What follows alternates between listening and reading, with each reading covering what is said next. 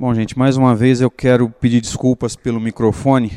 É, a gente optou por gravar o áudio desde o primeiro e deu um resultado bem melhor do que eu imaginava. Tá? O pessoal está gostando, parece que ficou claro o raciocínio. Então, valeu a pena a gente estar tá gravando. Vamos fazer a mesma coisa agora e disponibilizar para quem quiser estudar, mesmo para quem daqui quiser rever, de repente não viu os primeiros, enfim. Vamos estudar. Então, esse é o terceiro encontro para estudarmos magnetismo e passe. Lembrando, magnetismo, passe, segundo o pensamento de Allan Kardec. E se você procurar em outras obras aí que o movimento crê serem obras subsidiárias, você vai encontrar diferenças aí bastante significativas e que podem distorcer o entendimento dessa, desse fenômeno natural, que é a magnetização ou doação fluídica. Como o primeiro encontro faz quase dois meses já, e o segundo faz quase um mês, eu optei por iniciar hoje com uma síntese, com um resumo daquilo que nós estudamos nos dois encontros anteriores, principalmente os pontos mais importantes que nós estudamos nos encontros anteriores. Tá? Então vamos fazer uma pequena síntese de tudo que foi estudado nos dois primeiros encontros. Se nós já entendemos que o termo magnetismo não dá a exata ideia do fenômeno, lembra que nós comentamos que a analogia é ruim? Porque Mesmer usa o termo magnetismo que vem de magneto. Magneto é imã, imã é matéria, e matéria tem vontade própria. Você lembra que eu citei um exemplo? Um imã e um clipe, clipe de papel. Se você negociar com o imã, ó, deixa o clipe quieto lá, ele vai te atender? Se você negociar com o clipe, ó, clipe, você vai se sentir atraído pelo ímã, mas resiste. Ele vai te atender? Matéria não pensa, matéria não tem vontade própria. Então, Kardec nos diz no primeiro texto que ele escreve sobre magnetismo na Revista Espírita de 1858, que a analogia não é boa. Nós estudamos esse texto aqui. Só que ele fala o seguinte: não vale a pena você comprar uma briga e tentar alterar o termo, porque o termo já estava consagrado. Já vinha lá de Mesmer é, algumas décadas antes de Kardec. Mas a verdade é que o termo magnetismo, por ser uma analogia com relação ao ímã, o ímã é matéria, não tem vontade própria, ou seja, ele faz por leis materiais, ele não faz porque ele quer fazer.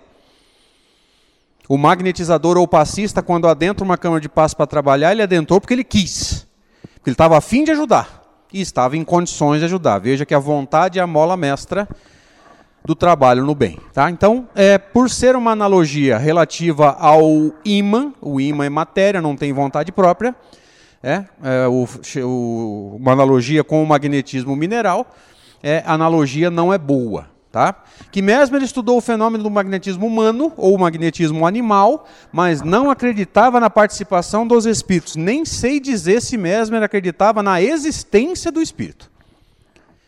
Embora ele fosse espiritualista, ou seja, ele acreditava na existência de um fluido, de uma substância. Lembra da definição de fluido, gente?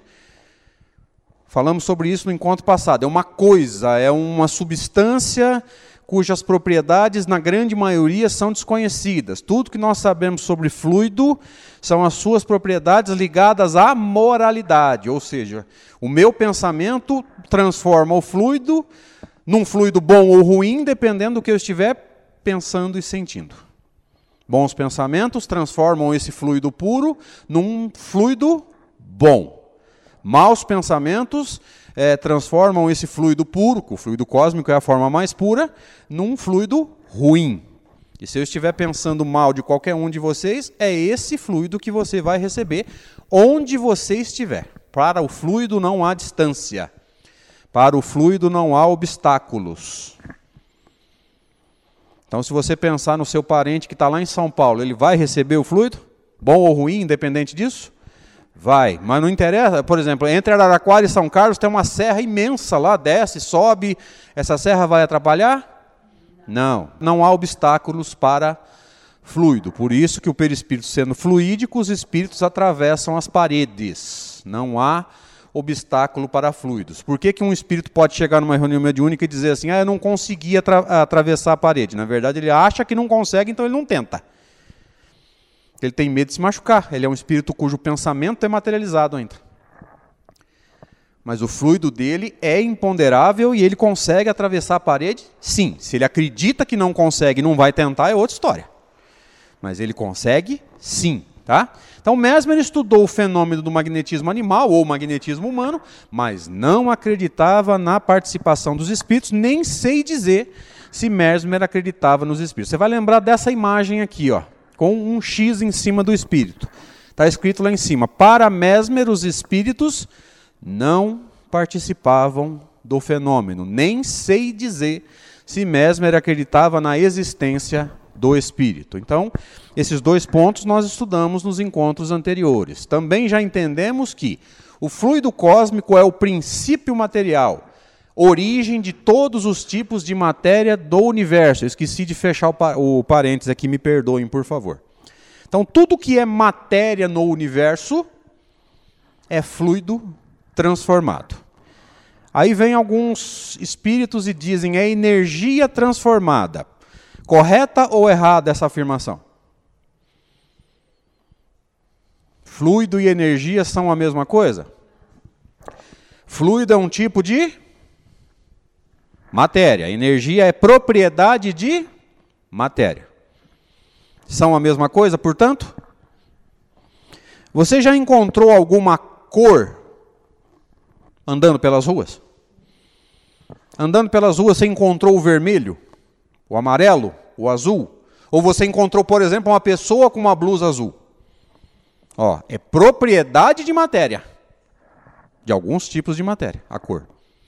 Energia também é uma propriedade de matéria. Então, cuidado ao usar o termo energia. Posso, se você estiver falando em linguagem para todo mundo entender e não estiver muito preocupado com a correção da linguagem, Pode. Deveria usar, se você estiver preocupado com a correção da linguagem? Não, porque não é a mesma coisa. Tá? Então, o fluido cósmico é o princípio material. Tudo que é matéria no universo deriva do fluido cósmico. O fluido cósmico é, é, o, é o tipo mais puro. Do jeito que Deus cria. Porque Deus cria o princípio material, que é o fluido cósmico, o princípio espiritual e forma então, segundo o livro dos Espíritos, no livro número 1 ou primeira parte, um triângulo, né? Deus, Espírito, matéria. Então Deus cria os dois princípios, o princípio espiritual e o princípio material, tá?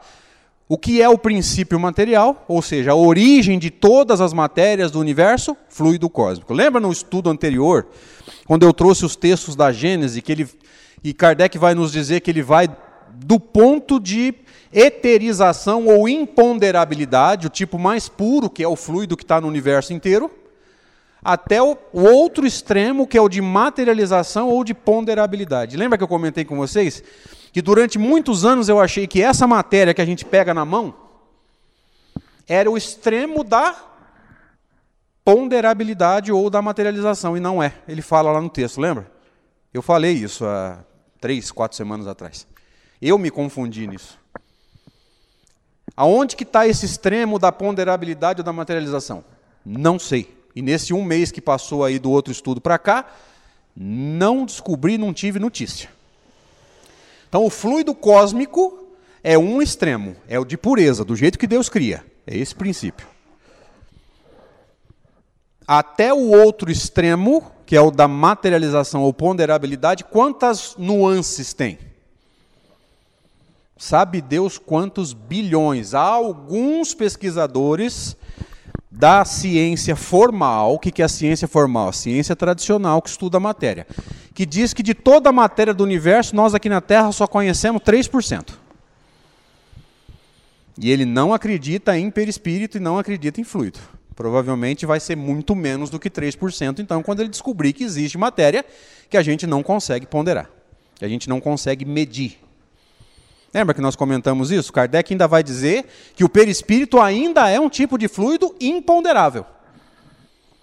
Ou seja, tem como você medir perispírito, pesar perispírito? Não, ainda é fluido imponderável. Ele vai se tornar ponderável quando você consegue tocá-lo e consegue medi-lo, que é o conceito de ponderabilidade. Tá? Posso pesar, posso medir essa cadeira, eu posso medir a altura dela? Comprimento dela? Colocá-la numa balança para ver quanto ela pesa? Isso é ponderabilidade. Tá? O outro extremo é o da imponderabilidade. Gente, está dando para acompanhar?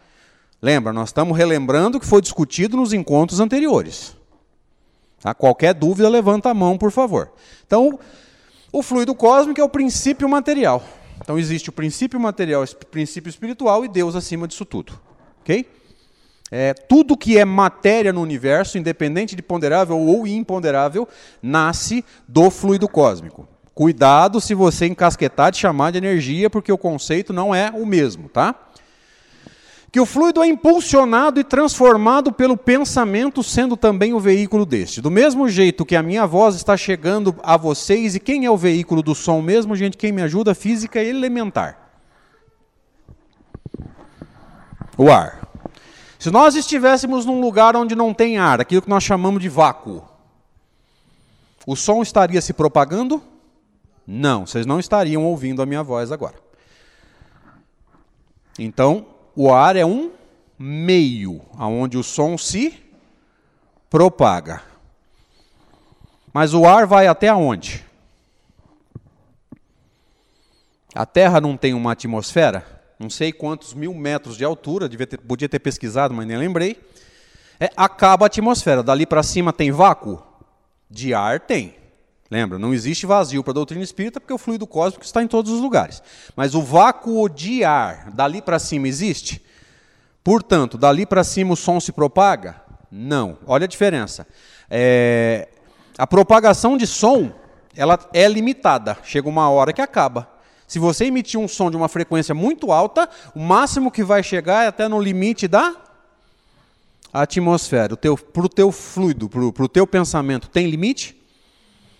Há três semanas atrás até fiz uma brincadeira. É, se nós pensarmos no espírito Mozart, que segundo a revista espírita mora em Júpiter, ele vai receber esse pensamento? Esse fluido vai chegar lá? Vai. Por ser um espírito mais evoluído, por decodificar ondas de pensamento com muito mais facilidade, ele vai saber que fui eu que pensei nele? Provavelmente. Se ele pensar em mim lá em Júpiter, eu vou receber o pensamento dele aqui? Vou. Vou saber decodificar? Provavelmente não, porque eu sou um espírito imperfeito e pior de tudo, não estou encarnado. E o encarnado tem dificuldade para decodificar pensamento. Tem hora que vem ao seu pensamento alguma coisa estranha, você não sabe nem se é teu ou não, concordam? Será que é meu? Será que não é? Será que é de um encarnado? Será que é de um desencarnado?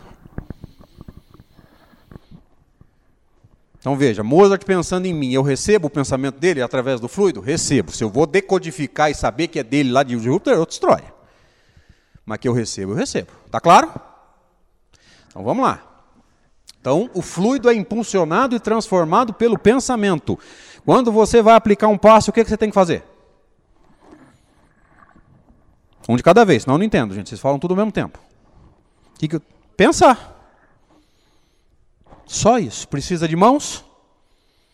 Agora vamos entender uma regra. A mão é necessária, mas pode ser útil. Por quê?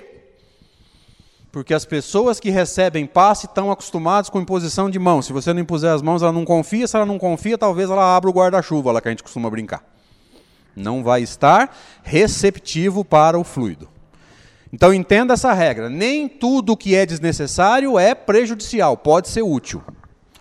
Só toma cuidado se vocês fizerem, por exemplo, vocês têm quatro passistas na câmara de passes, ou quatro magnetizadores, se você quiser usar a linguagem de Kardec, e os quatro fizerem diferente. Um impõe as mãos, o outro faz coreografia, o outro começa a fungar. Havendo diferença, dá confusão, porque alguém pode pensar, aquele lá é o melhor porque ele está fungando. Ele não entende? E depois que inventaram um tal de passe por sopro, eu fico imaginando o cara dando um sopro na minha cara, Rony, depois de comer uma mortadela,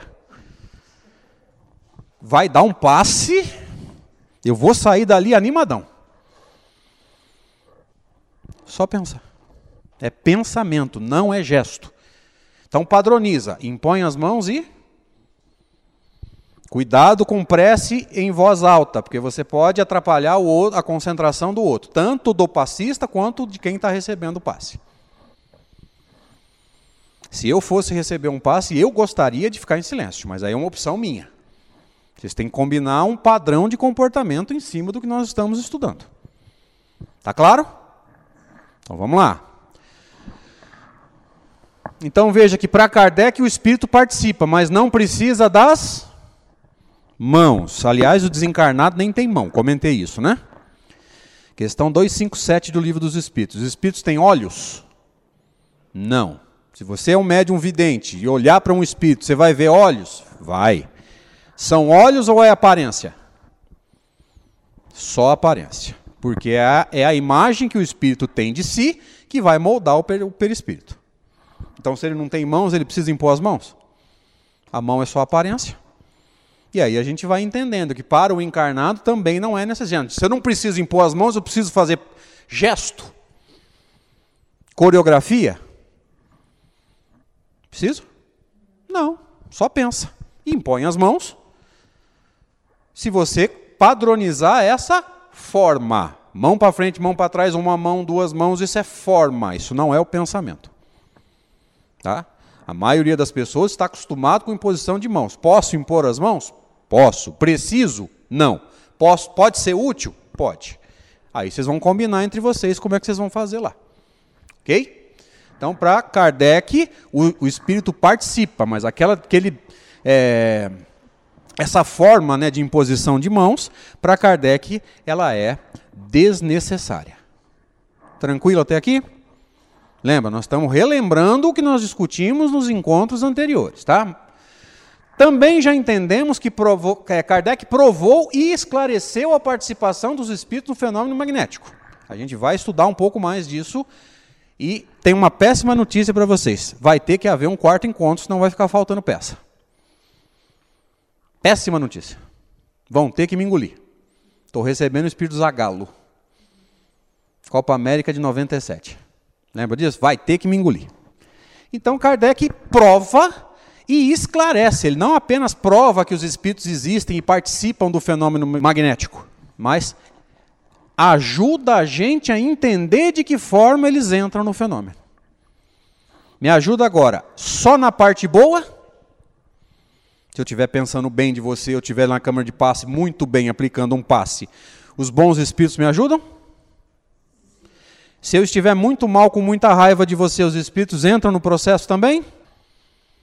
Não, se eu pensar no bem, se Deus quiser, os bons espíritos vão me ajudar. Se eu, tiver, se eu não tiver bem, se Deus quiser, os bons vão me proteger e não vou me envolver com ninguém. Você está de brincadeira. Não conte com isso. Ah, não estou bem. Eu, eu acho que os espíritos vão me ajudar lá e só vão aproveitar a parte boa. Você vai ver aqui que não é assim que funciona. E não é responsabilidade dos espíritos. É, como é que se diz? Isolar um passista lá dentro da câmara. É, não aproveitar a energia dele é o passista ou o magnetizador que tem que ser responsável para dizer o quê? Eu não estou em condições de trabalhar hoje. Vou arrumar uma outra função, vou lá encher o copinho de água, eu vou controlar a fila aqui, porque é outra coisa importante, isso aqui é bem prático do dia a dia do passe, tá? Se vocês combinam da, da, de, de, sei lá, três, quatro passistas, impor as mãos em silêncio, ninguém faz prece é, oral. Mas a conversa no corredor atrapalha? Sempre me atrapalhou. Então, quem estiver cuidando do corredor, toma conta disso. Ó, tirou a concentração, perde potência.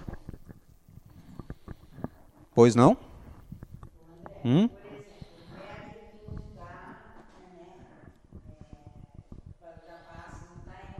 Não está em condições.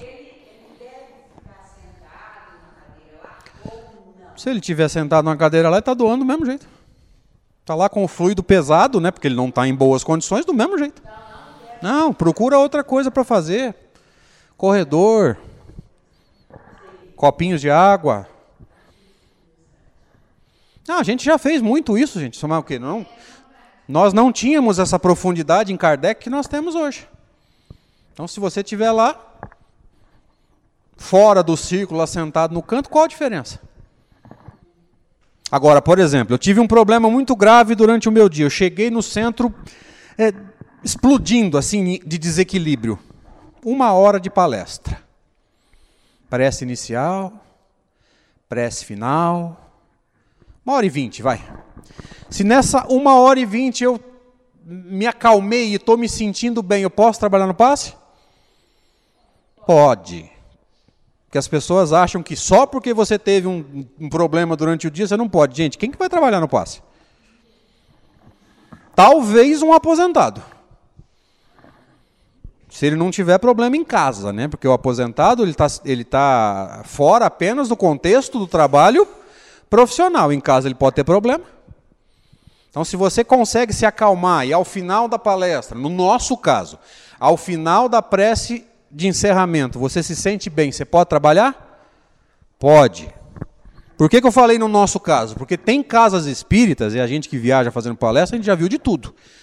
Tem casa espírita em que as pessoas voltam para o salão de palestra e depois do último receber passe, aí eles fazem a prece final coletiva. Veja, é um procedimento diferente do nosso. E pode acontecer. Mas no nosso caso, a gente faz prece final e depois vai para o passe. Tá? Prece inicial, sei lá, 50 minutos de palestra. Prece final, nesse meio tempo, vou chutar, uma hora. Eu me acalmei, eu estou equilibrado, as minhas emoções estão equilibradas, eu não estou nem lembrando o que aconteceu durante o dia. Posso trabalhar? Sim, posso trabalhar, porque naquele momento as minhas emoções estão equilibradas. Mas e se eu começar a lembrar do que aconteceu durante o dia e voltar a me desequilibrar? Posso trabalhar? Não. É, gente, é, é pensamento, nós vamos explicar isso na, na próxima aula. Kardec resume na palavra pensamento todos os atributos do espírito imortal. Sentimento é um deles? O espírito sente ou é a matéria? Estou falando de sentimento, não estou falando de sensação. Sentimento. É natural para o espírito? Sim. Então, se eu lembro de alguma coisa que me desequilibra e eu me desequilibro, as minhas emoções se desequilibram? Meu fluido piora? Então eu não devo trabalhar no passe, concordam? Se você conseguir libertar mesmo, ó, lembrei e não senti nada, ou então não lembrei, as emoções estão equilibradas, vá trabalhar. As emoções em desequilíbrio, fica fora. A gente vai ver isso tudo daqui a pouco, tá? Acho que já entendemos também que o Espiritismo esclareceu até onde foi possível a respeito do fluido cósmico. O fluido é transformado pelo pensamento e ele vai ser bom ou ruim de acordo com aquilo que você pensou ou sentiu. O fluido cósmico, que é puro, ele é bom ou ruim? Literalmente neutro. Ele não é bom e nem ruim. Ele se torna bom ou ruim depois que ele é transformado pelo pensamento. Então, se você captou um fluido ruim, alguém está pensando. Está pensando em mim? Não. Posso ter uma pessoa perto de mim em desequilíbrio emocional e eu posso captar o fluido dele. Ok? Então, o Espiritismo esclareceu até onde foi possível. Por que até onde foi possível, gente? Comentei agora há pouco, mas vamos relembrar. Tudo que a gente sabe sobre fluido está ligado à moralidade. Bons pensamentos emitem bons fluidos, maus pensamentos emitem maus fluidos, o espírito imperfeito. Aliás, vamos lembrar da definição de perispírito para Allan Kardec no livro A Gênese, no capítulo 14. O que é o perispírito? Uma condensação de fluidos ao redor de um foco de inteligência que é a alma. Ou seja, a alma pensa e atrai para si fluidos compatíveis com os seus pensamentos, moralidade. Se você muda o padrão de pensamento, o fluido muda? Sim, não sabemos se você transforma esse fluido num fluido melhor ou se você repele o fluido ruim e atrai outro melhor. Não sei, mas o fato é que o teu perispírito se altera. Isso a gente tem certeza. A evolução Veja, não é a alternância de humor. Eu posso estar nervoso agora e daqui cinco minutos eu posso estar alegre. Nessa alternância, o meu perispírito muda? Meu fluido muda? Muda. Na evolução, que é outra história, o perispírito se altera? Com certeza. Cada vez menos grosseiro, cada vez mais fluidos, mais sutis, mais etéreos, mas com muito mais capacidade de transformação e de cura. Então, por exemplo, não queira comparar o perispírito de quem vive em Júpiter. Citei é, Mozart, poderia ter citado Palissy, que é outro espírito que Kardec evoca de Mozart, é, de, de Júpiter. Está na revista Espírita. Não compare é, o perispírito de quem vive lá com o perispírito de quem vive aqui. Lembra que nós lemos esse texto aqui há três semanas atrás, nós não teríamos condições de habitar Júpiter com esse corpo, e mesmo estando desencarnado, nós não conseguiríamos habitar lá com esse perispírito. Por incompatibilidade fluídica. O nosso fluido é muito grosseiro. Então, o que, que acontece quando eu tenho merecimento para trocar de planeta? Eu deixo o meu perispírito aqui e lá eu atraio outros fluidos compatíveis com a minha evolução. Não foi a evolução que me fez mudar de planeta? Isso eu estou pensando para cima, lógico, né? Não quando o espírito cai de um planeta para outro, que é outra história. Mas fala uma coisa para mim, gente. Já foi metade do tempo e nós estamos relembrando os anteriores ainda. Vá, vai longe. É, quando eu troco de planeta, meu perispírito fica aqui formado ali em forma de corpo ou ele desmancha e vira fluido e é reaproveitado? Reaproveitado. Falei para vocês no encontro anterior, vou repetir. Tem livro falando em cemitério de perispírito.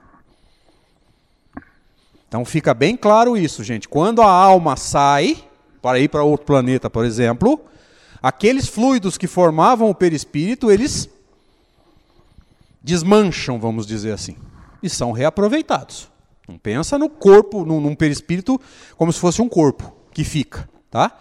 Ele fica, mas os fluidos se desmancham. Gente, não é o foco de inteligência que atrai o fluido e condensa em volta de si. Se o foco de inteligência não existe mais porque ele foi para outro planeta, o que acontece com o fluido? Descondensa, vamos dizer assim, estou inventando um termo, e volta ao seu estado natural para ser reaproveitado. Está bem claro isso? Pelo amor de Deus, hein? Quando a gente fala troquei de perispírito, não vai achar que ficou um perispírito aqui como se fosse um corpo que a gente põe no cemitério, tá? O fluido se desmancha. Aliás, por que, que o corpo desmancha em, sei lá, cinco anos e o perispírito desmancha relativamente rápido? Qual que é a matéria mais grosseira? Por que, que o corpo demora tanto para decompor? Por exemplo, se você enterra uma pessoa hoje, acho que demora cinco anos para poder abrir o túmulo. Não tenho certeza, mas é, é longo. Cinco anos. E mesmo assim ainda vai ter. Tem resto e corre o risco de estar tá em decomposição ainda. Por que, que o corpo demora tanto e o perispírito é relativamente rápido? Basta que, a, que o foco de inteligência não esteja mais ali para que o perispírito deixe de, de existir quase que automaticamente. Por que essa diferença? Qual é a matéria mais grosseira? Vai decompor de acordo com leis materiais. Demora anos. O perispírito, não havendo mais o foco de inteligência, os fluidos se dissipam e são reaproveitados. Está claro? Esse exemplo do, do, do corpo, né, que demora tanto para decompor, ele nos ajuda a entender bem esse contexto, tá? Mas, oi. Mesmo, é, é, aí a gente tem que pensar o seguinte: não é um, uma condensação de fluidos? Você vai trocando de fluido conforme você vai evoluindo. Você pode ter de uma encarnação para outra uma mudança de 100%. O que não quer dizer que você tenha chegado ao espírito puro. Só que você melhorou, seus fluidos melhoraram. Está atraindo fluidos compatíveis. Exatamente, vai ser um fluido mais sutil. Vamos usar o termo sutil para os espíritos mais evoluídos e grosseiro para os espíritos menos evoluídos. Nosso perispírito é grosseiro, por isso que ele interage com matéria com tanta facilidade. Ele gruda na matéria e dá trabalho para desgrudar na hora que desencarna. Tá claro? Agora vamos começar. Então, se nós relembramos tudo isso, agora é hora de começar a estudar, tá? Primeira coisa que eu quero comentar é o capítulo 14 do livro A Gênesis. Vocês repararam que a maior parte dos slides desse nosso bate-papo veio desse capítulo? Esse capítulo é extraordinário, difícil, mas extraordinário. O que, que Allan Kardec vai dizer ali?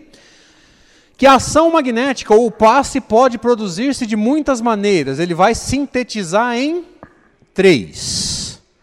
Primeira, pelo fluido do próprio magnetizador, ou pelo próprio fluido do magnetizador, que é o magnetismo propriamente dito, ou o magnetismo humano, cuja ação se acha adstrita ou ligada à força e, sobretudo, à qualidade do fluido. Ou seja, é o encarnado atuando sobre o encarnado. Essa é a tese de Mesmer. É o passista e o paciente, só. Tá claro? Essa é a tese de Mesmer. Se eu aplicar o passe em você, sou eu atuando em você. Para Mesmer não tem espírito ajudando. Certo? Segundo, pelo fluido dos espíritos, atuando diretamente sem intermediário sobre um encarnado. Você pode estar sendo magnetizado por um espírito agora. E nem sabe. Pode ou não? Pode. Magnetismo espiritual. Seja para curar ou acalmar um sofrimento, seja para provocar o sono sonambúlico espontâneo, isso aqui eu vou explicar, tá? Vamos lá. Ó. O que, que é curar? Atuando sobre matéria, curar uma doença. O que, que é acalmar um sofrimento? É reerguer moralmente. O que, que significa isso? Você está desanimado, está depressivo, ele pode, através de um fluido, de um bom pensamento, tentar reerguer o teu ânimo. Veja, não é necessário que haja cura, pode ser uma ação moral. Provocar o sono magnético, o sono sonambúlico espontâneo. Gente, isso aqui é um fenômeno que Kardec, quando escreveu a obra dele, é, já, já, já se conhecia. Mesmer sabia que você podia provocar o sono e o sonambulismo através do magnetismo. Ou seja, você impõe as mãos, faz o corpo dormir, tira o espírito do corpo, que é a emancipação da alma, e, dependendo da capacidade do espírito encarnado, você pode produzir o, fenômeno solambúlico. Quando você e eu saímos do corpo todas as noites, tem três graus de liberdade. O menor grau é o sonho. O segundo menor grau, ou do meio, é o sonâmbulo. O terceiro e mais, mais livre, vamos dizer assim, é o chamado êxtase. Termos de Allan Kardec, todos eles que, que significa essa liberdade? Quer dizer que eu, tenho, que eu posso ir mais longe do corpo? Não, porque para fluido não há distância.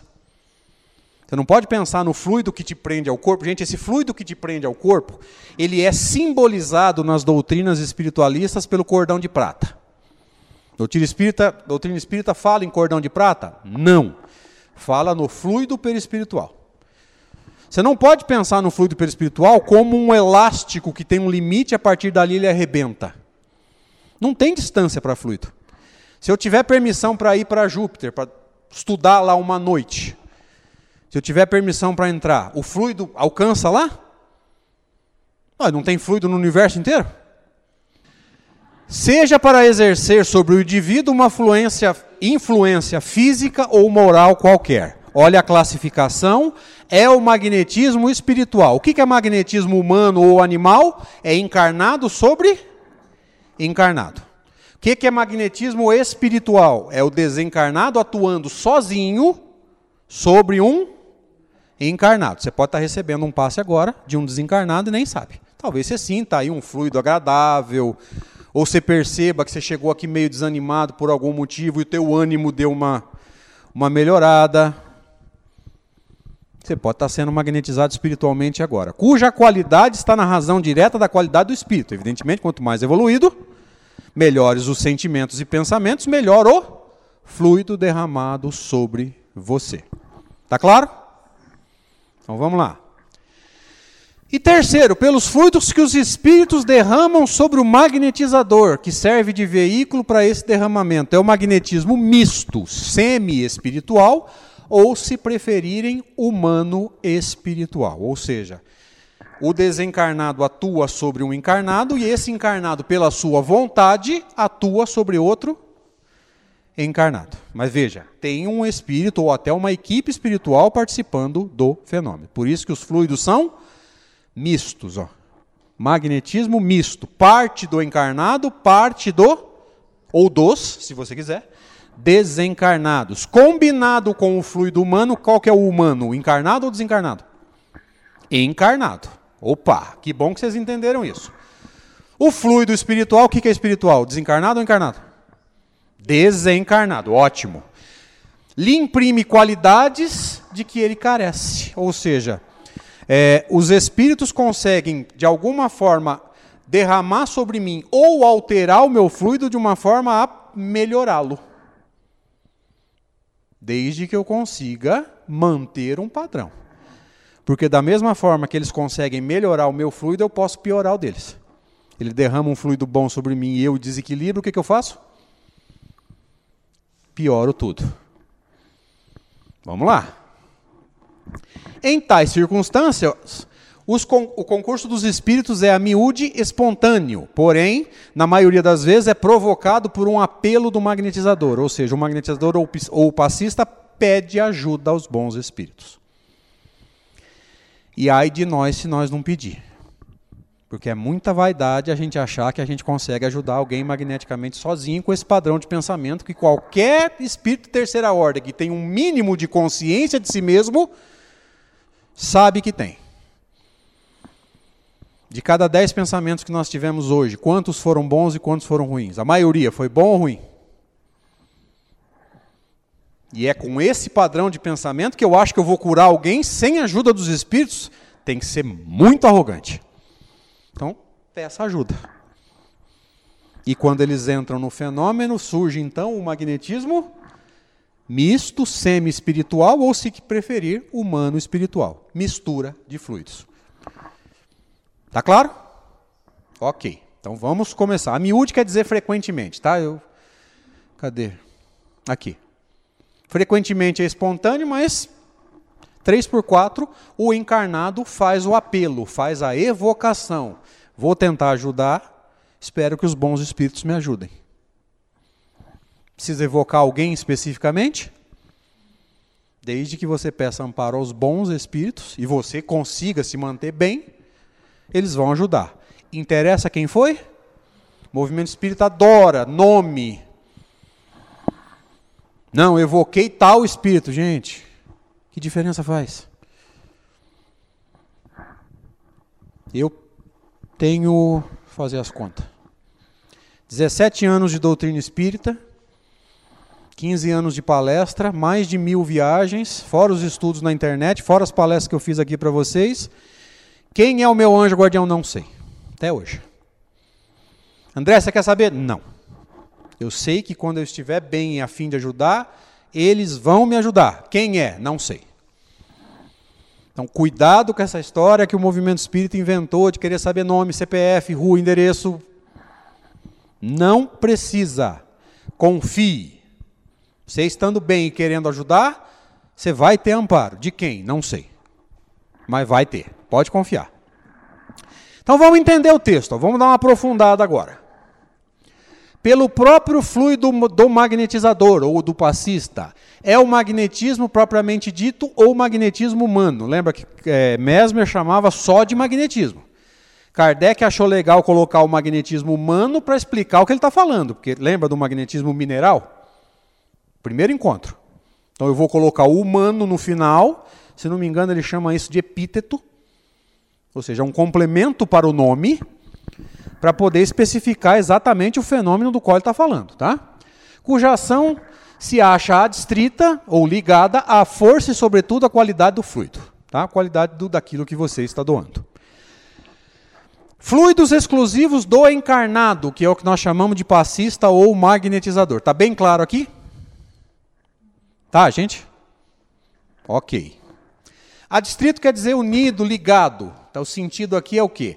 A ação é proporcional à força e, sobretudo, à qualidade do fluido. O que é força? O fervor da tua prece. Fé, pode ser. Tá bom. Dá o mesmo sentido. O que é fervor? Vontade mais concentração. Não esquece esse conceito. Fervor, vou anotar na lousa.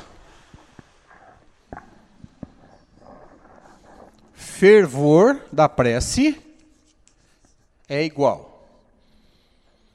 vontade, ou seja, eu quero ajudar, mas o quanto eu conseguir me concentrar.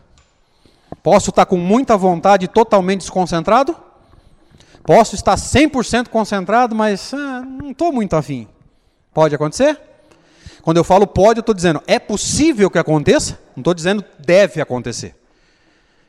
Quando você intervir, o certo é você estar 100% com vontade, 100% concentrado. Mas é difícil para nós. Tá claro? Então vamos em frente. E o principal que eu quero analisar aqui agora, pelo próprio fluido do magnetizador. Mas existe um conceito em um livro dos Espíritos que precisa ser compreendido para a gente entender isso aqui. Lá no livro dos Espíritos, na questão 301, Kardec pergunta assim: A simpatia que atrai um espírito para o outro, o que, que é? Um, é? Os espíritos simpáticos, eles são. É, eles gostam das mesmas coisas ou um espírito complementa o outro? E Kardec respondeu que a simpatia que atrai um espírito para o outro, gente, desculpem, o, o E aqui tinha que ser maiúsculo, tá? Eu copiei, colei e não atentei para esse detalhe. A simpatia que atrai um espírito para o outro é a perfeita concordância de seus pendores e dos seus instintos. Agora eu quero que vocês entendam. Vamos somar essas informações. É, Kardec define como sendo a primeira opção o fluido no magnetizador, mas pelo processo de simpatia eu pergunto para você: qual a probabilidade dos espíritos não participarem do processo havendo simpatia? Se você estiver bem e querendo ajudar, você atrai os bons? Se você estiver mal, querendo prejudicar, ou mesmo que você não queira, você não está bem, você atrai os maus? Então qual é a chance de você magnetizar sozinho? Essa divisão é didática, viu? Raramente você vai estar sozinho. Porque eu já fui em centro espírita que falava assim para mim: Ah, mas André, você vai tomar um passe magnético. Eu ficava pensando assim: como é que ele sabe? Ele vai me colocar numa câmera onde os espíritos não entram? Como é que ele sabe? Ué, se ele está querendo me ajudar, será que os bons vão falar, não, deixa ele sozinho? Duvido. Então, essa classificação de magnetismo é, puramente humano, sem participação, para mim ela é didática, para você entender. Mas raramente você vai trabalhar sozinho. Faz sentido para vocês também? Sim ou não? Duvido que você, ao querer ajudar e fazer uma prece, mesmo que você não evoque ninguém, duvido que eles não entrem no, no fenômeno. Ou se você estiver estressado com alguém emitindo fluidos não muito agradáveis, duvido que os maus não vão entrar no fenômeno. Então, para mim, essa classificação é didática. Mas raramente você vai trabalhar sozinho. Faz sentido para vocês também? Não é obrigado a fazer sentido, você pode discordar. Mas para mim, pelo processo de simpatia, você sempre vai atrair alguém dependendo do que você está pensando ou sentindo. Então, raramente você vai estar sozinho. Segundo, pelo fluido dos espíritos atuando diretamente sem intermediário sobre o encarnado. O que, que significa isso?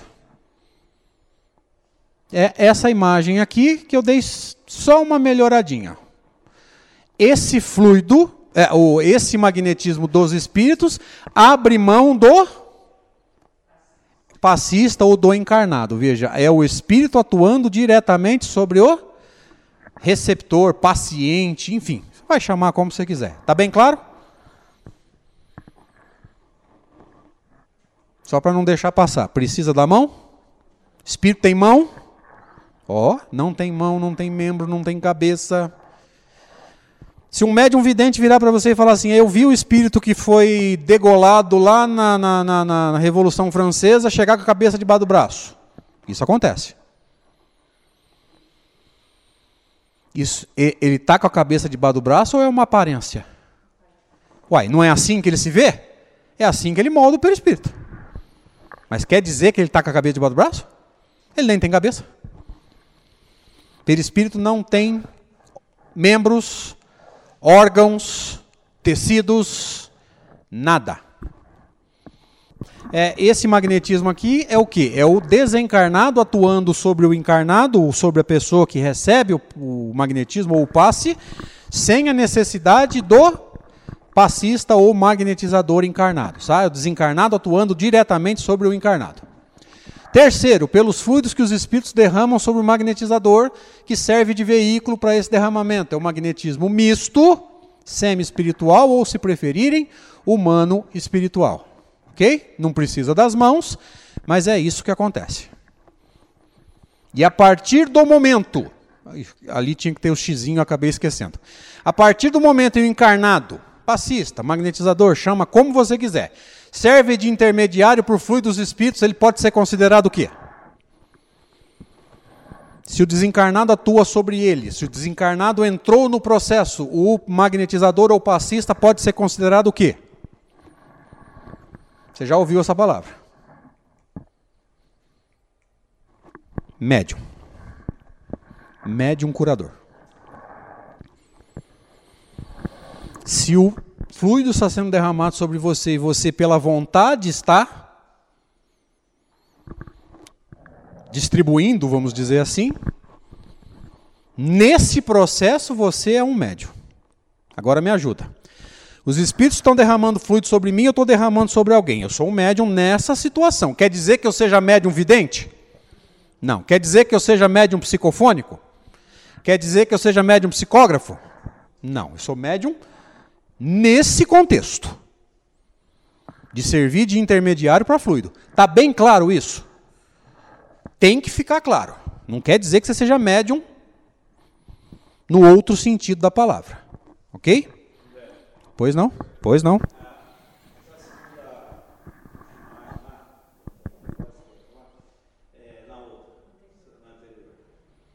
É que eu tenho que voltar um de cada vez, gente. Esse aqui? É só uma pergunta. Ah. Aí o passista ele quer tem condição de dar o alto passe. Tem condição de O alto passe é uma prece. Ele pode entrar no processo. Ué, não tô, eu não estou mal? Não estou procurando melhorar os meus sentimentos? Lembra lá atrás quando ele fala? Reerguer o moral de uma pessoa que está caída. Esse é o alto passe. Agora, se alguém aqui estiver passando a mão sobre si mesmo, Jesus amado. Alto passe é o quê? Uma, uma prece na qual você espera sair dela emocionalmente melhor do que quando entrou. Agora, se alguém estiver impondo a mão sobre si mesmo, Jesus amado. Quero nem pensar nisso. Tranquilo até aqui, gente? Ah, faltou o xizinho lá e a gente falou que a partir daqui ele é considerado médio, ok? Ah, o xizinho veio depois, perdão. Qualidade dos fluidos, dá tempo ou a gente deixa para a próxima?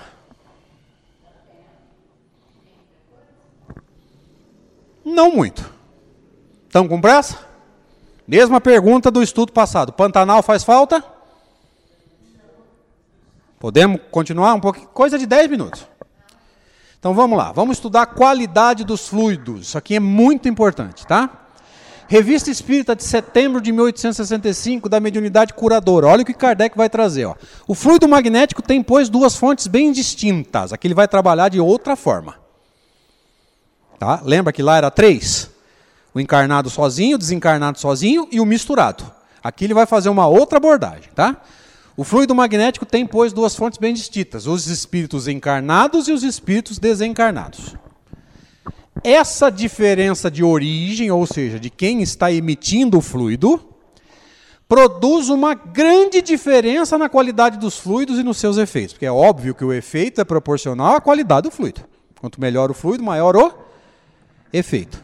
Quanto pior o fluido, caso você esteja mal intencionado, mais potente também é o efeito destruidor. Ok? Tá claro? O fluido humano, o que é humano, encarnado ou desencarnado? O fluido do encarnado está sempre mais ou menos impregnado de impurezas físicas e morais do encarnado. Então o nosso fluido é deficitário. Lembra que eu falei? Se você acha que você está curando ou ajudando sozinho, Jesus amado, nosso fluido é altamente deficitário. Primeiro, porque nós somos espíritos imperfeitos. Segundo, porque ele depende do corpo físico. E o nosso corpo está sempre em equilíbrio. Tem dia que a gente come demais, enche, enche o pote de cachaça, estressa. Opa, então o teu estado emocional afeta o que você vai fazer na cama de passe? Esse estudo vai fechar muita câmara de passe por aí. Vai ter muito passista que vai pular fora e não vai voltar nunca mais. E se for para fazer mal feito, tomara que não volte mesmo.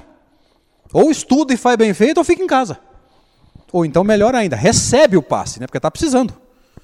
Ao invés de sair derramando fluido ruim nos outros. O dos bons espíritos é necessariamente mais puro. Primeiro, o pensamento do espírito segunda ordem é melhor ou pior do que o nosso? Lembra, nós somos de terceira, tá? Escala espírita.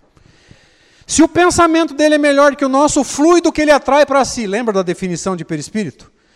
Condensação de fluidos ao redor de um foco de inteligência que é a alma. Se ele é mais evoluído, os pensamentos dele são bons, o fluido dele é melhor que o meu? Portanto, o perispírito dele é melhor que o meu? É isso que ele está dizendo. Por isso mesmo, tem propriedades mais ativas, que acarretam cura mais rápida. Até aqui está fácil de entender?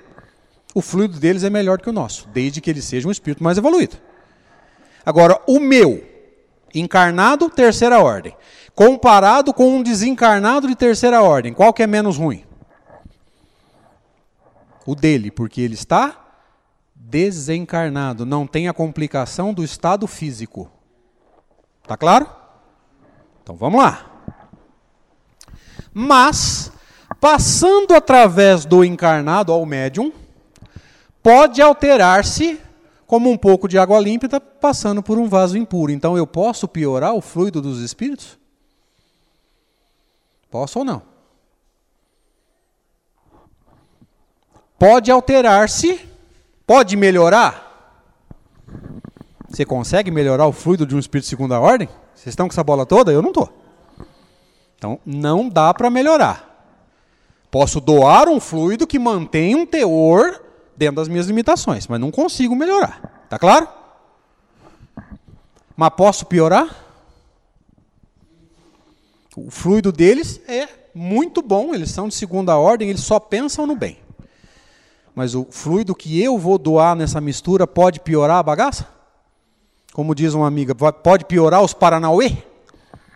Eu gosto dessas brincadeiras. É cretina, mas é boa. Pode. Bloquear. Lembra que para doação tem que haver a vontade? Se você estiver sem vontade, talvez você não doe. É por isso que eu tomo muito cuidado é. Isso. Ou ele para de, de atuar sobre você e atua diretamente, ou então você bloqueia. Por isso que eu tomo muito cuidado quando eu vejo é, reuniões de cura que fala que o, o, eles falam doador de ectoplasma. Para Kardec não existe ectoplasma, existe o fluido animalizado. Que o doador de ectoplasma fica passivo. Ou seja, os espíritos vêm, pegam o ectoplasma, eu não fico nem sabendo. Gente, não tem que ter a vontade? Cuidado. Eu sempre falo, para e pensa. A vontade não é a mola mestra? Então eu entro lá sem vontade, eu estou doando o quê? Para doar tem que ter vontade. Tem que querer. Tá? Então vamos lá pode alterar-se nesse caso para pior. A metáfora que ele usa é pior, como um pouco de água límpida passando por um vaso impuro, ou seja, um vaso sujo. Você suja a água, concordam? Ou seja, eu posso piorar o processo então?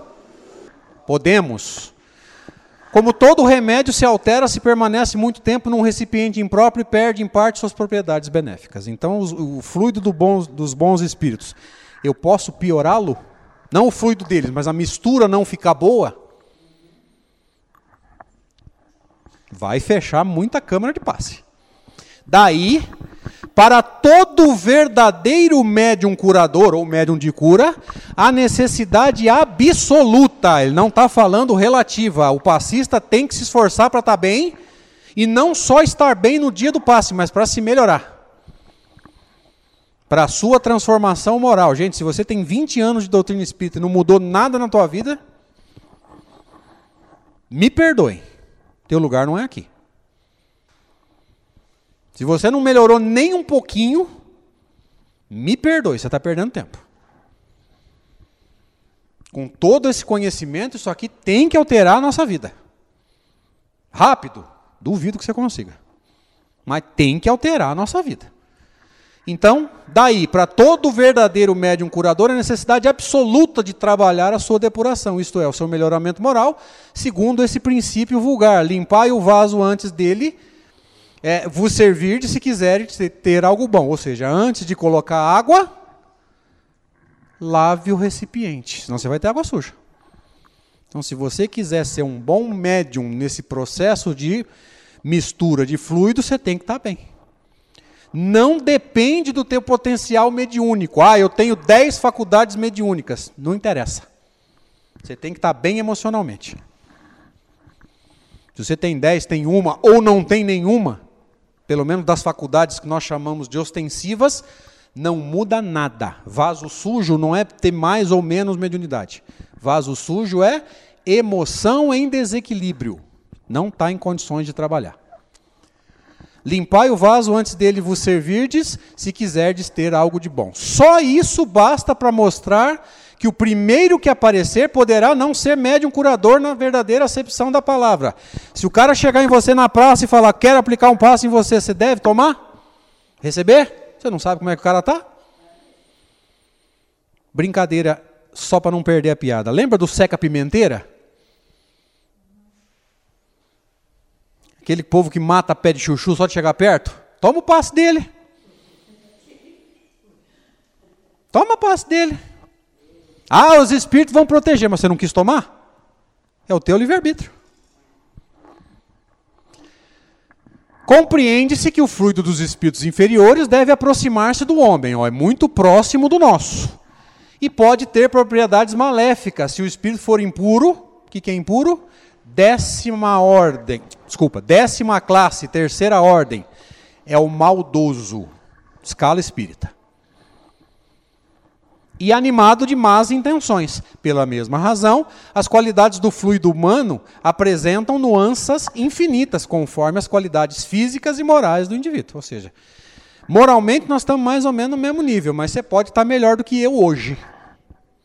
Eu posso estar melhor do que você amanhã em termos de emoção. E fisicamente, pode ter diferença também? Você tem disciplina na alimentação e eu não. Então hoje é dia de trabalhar no pasto e se alimentou direitinho. O outro comeu que nem um leão velho. Quem que vai estar melhor em termos de corpo físico? Aquele que se alimentou corretamente. Então a alimentação faz diferença nos fluidos? Faz, porque você está encarnado e depende do corpo. Ok? Terminando. Nisso, como em todas as coisas, o produto está na razão do instrumento e do agente produtor. Agente produtor, alma ou espírito imortal. O fluido que você emite e doa depende muito do que você está pensando e sentindo. Não tem exceção a essa regra. Você não pode emitir um bom fluido se você não estiver equilibrado emocionalmente. Está com mágoa de alguém, não conseguiu equacionar no dia, não impõe as mãos. Aliás, não precisa de mão, mas usando o termo para todo mundo entender. Por esses motivos, seria imprudência submeter-se à ação magnética do primeiro desconhecido que se apresente. Agora a brincadeira da praça que eu falei, lembra? Seca pimenteira, mata pé de chuchu. Você não sabe como é que o cara está, nem moralmente, nem fisicamente. E aí? Arrisca um passe? Abstração feita dos conhecimentos práticos indispensáveis, ou seja, o passista precisa entender o fenômeno. O fluido do magnetizador é como o leite de uma nutriz, salutar ou insalubre. Então, o teu fluido depende da tua moralidade. Mas o conhecimento do fenômeno ajuda você a melhorar o seu fluido, melhorar a sua ação? É isso que ele está dizendo. Moralidade e conhecimento para você saber o que está acontecendo. Beleza, gente? Vamos ter um quarto encontro. Péssima notícia para vocês. Mas ainda falta algumas coisinhas para a gente comentar.